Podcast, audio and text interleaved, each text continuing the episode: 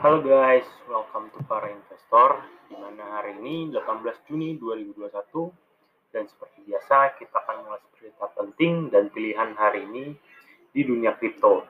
Ada 13 koin potensial incaran Grayscale, para penambang Bitcoin yang didepak oleh Sichuan tapi dinanti oleh Miami, dan juga Mark Cuban yang rugi dihajar oleh Titan. Perkenalkan, kami para investor, partner kalian dalam investasi. It's hard to breathe, but that's alright.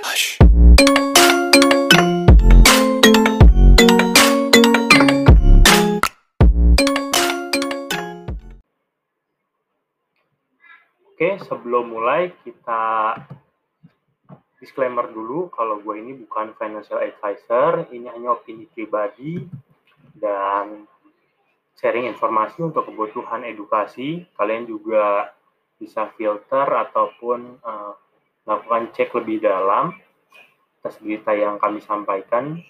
Ini juga bukan ajakan untuk membeli ataupun menjual aset kripto kalian. Jadi silakan buat financial decision kalian masing-masing.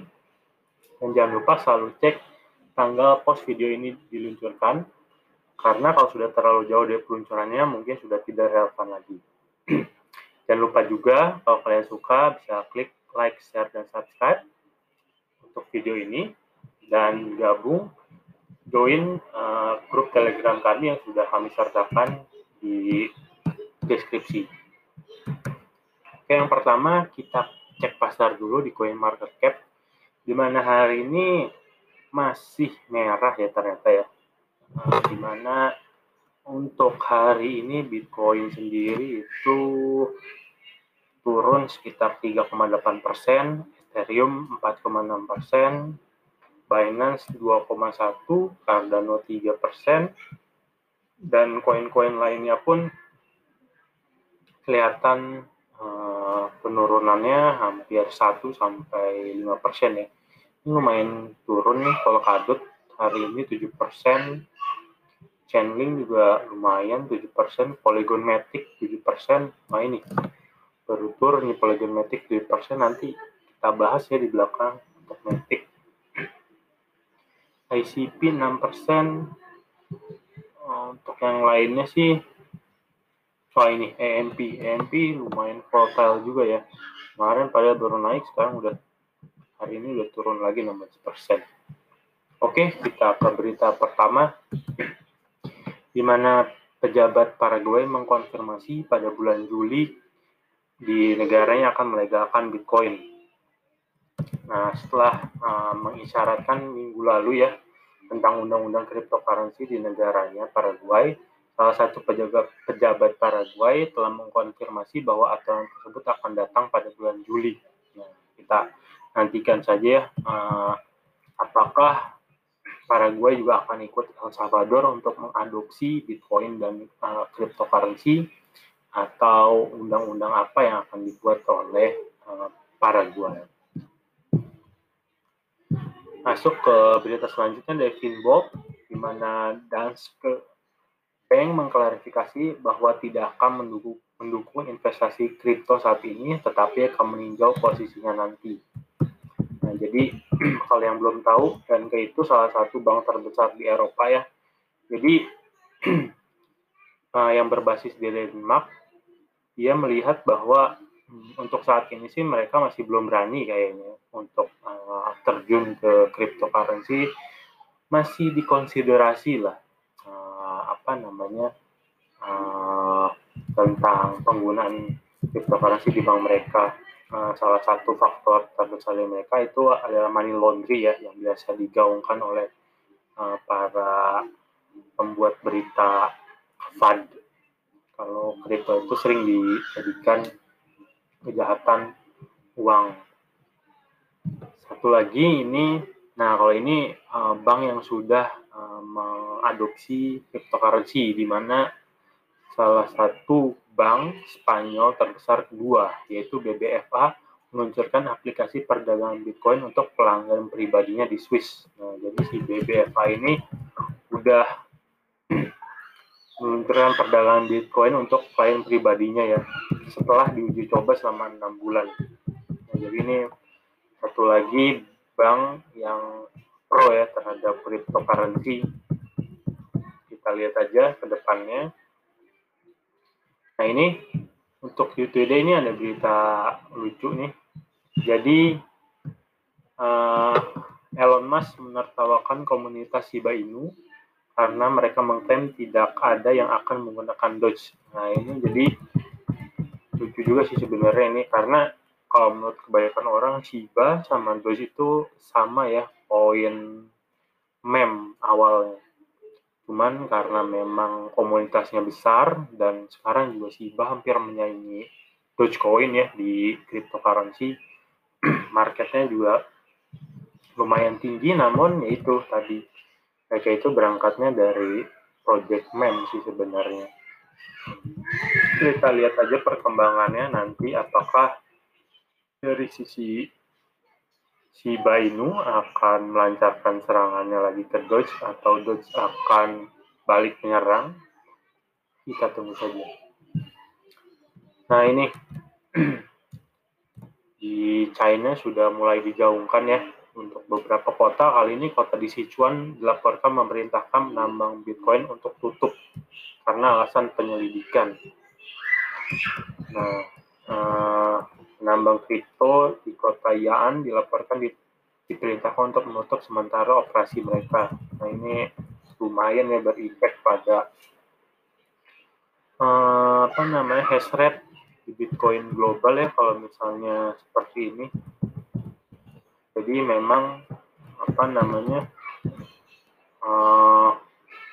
diidentifikasi nih. Menurutku dokumen tersebut mengidentifikasi 26 proyek pertambangan besar dan mengharuskan mereka untuk bisa menutup. Dia menyarankan bahwa langkah terbaru sebagian besar akan mempengaruhi pertambangan Bitcoin. Ada banyak pembangkit listrik tenaga air kecil dan menengah di Yunnan, Sichuan, dan mungkin sulit bagi mereka untuk mendapatkan pengawasan pemerintah, namun proyek skala besar akan ditutup dalam jangka pendek. Jadi ini sebenarnya kalau dari desain sih jangka pendek jadi tutupnya ya, jadi nggak permanen. Ada lagi berita yang kurang lebih mirip. Sichuan memerintahkan jaringan listrik negara bagian untuk memotong pasokan untuk 26 penambang Bitcoin. Nah ini lumayan ya,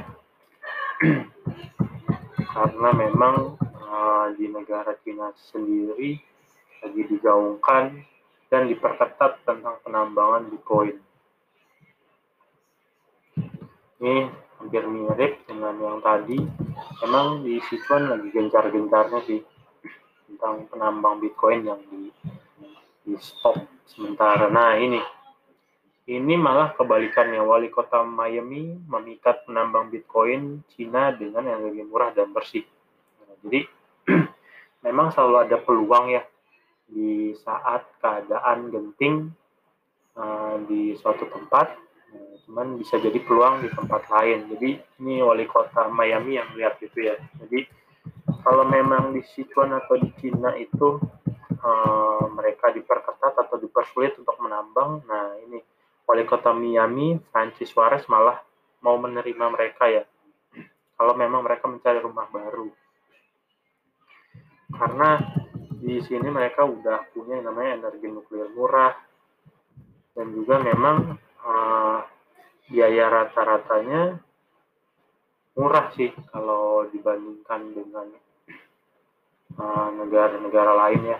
Jadi dia mempunyai daya tarik yang ini ya, karena memang memiliki jaringan listrik yang sudah ramah lingkungan dan juga memiliki daya murah dan didukung oleh pemerintahan setempat juga. Jadi ini lumayan juga ya kalau misalnya Indonesia sebenarnya bisa melihat di peluang ini.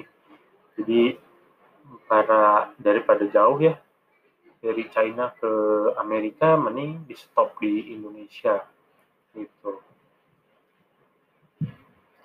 Nah ini ada berita dari Bitcoin, di mana Bitcoin setelah kemarin awal-awal dia sempat naik ke 40 sampai hampir 41.000. Nah sekarang mulai menandakan penurunan sih hari ini ya. Jadi semakin turun ke area 37.000. Cuman di sini kalau dilihat memang salah satu pengamat mengatakan bahwa Bitcoin itu sudah oversold sih. Jadi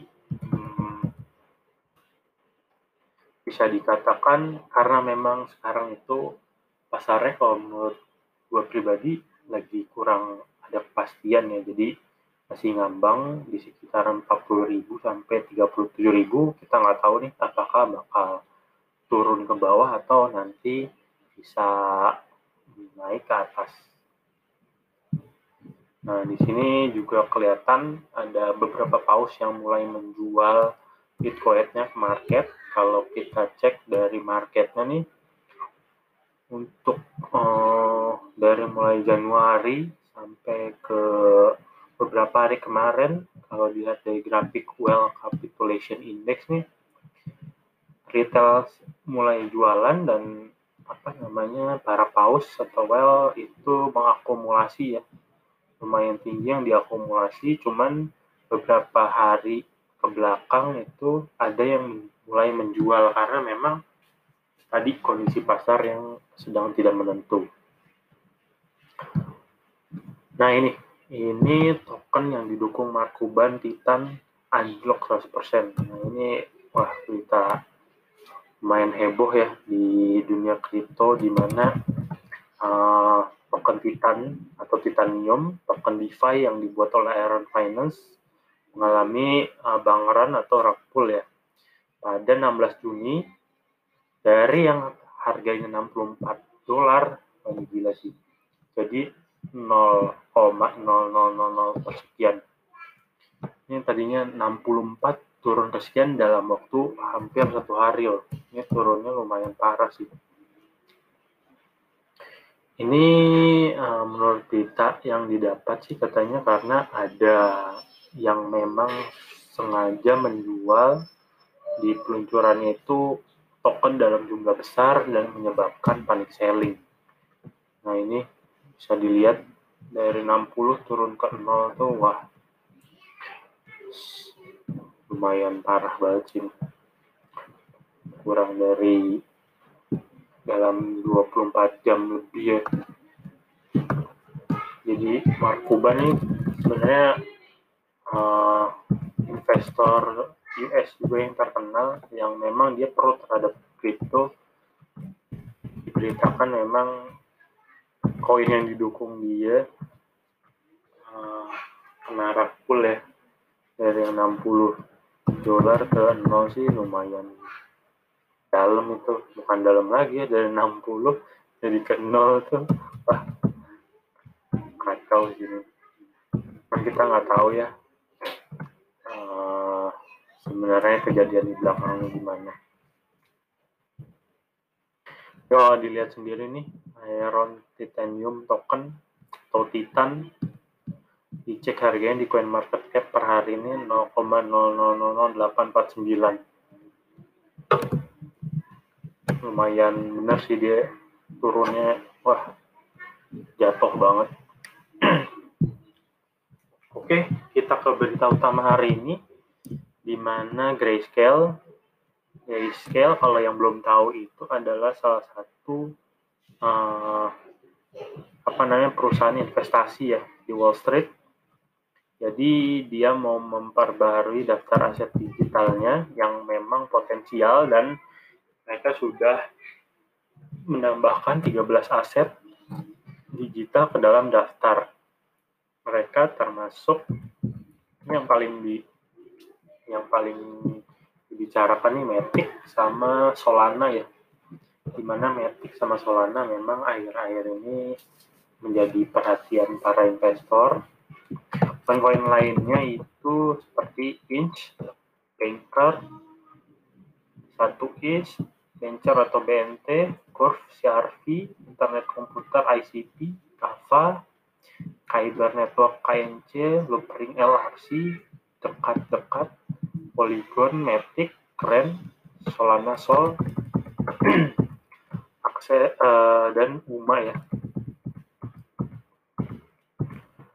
tapi ini aset yang dimiliki, kalau kita lihat di tabel, aset yang dimiliki Grayscale sekarang nih, ada di posisi sebelah kiri, di mana ada Bitcoin, BCH, Link, mana, ETH, ITC, Filecoin, Horizon, Litecoin, LTC, Livepeer, Stellar Luminar, sama Zcash.